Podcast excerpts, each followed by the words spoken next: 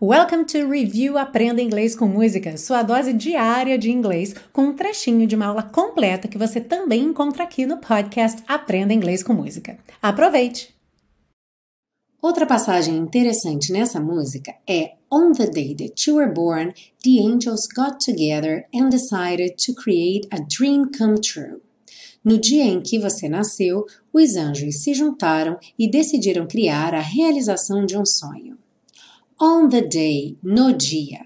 Essa parte é interessante para nos lembrar que sempre vamos usar on para falar de dias, seja da semana ou do mês.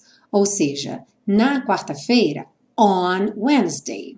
No 9 de janeiro ou no dia 9 de janeiro, on January 9th. Seguindo, on the day that you were born nasceu, were born.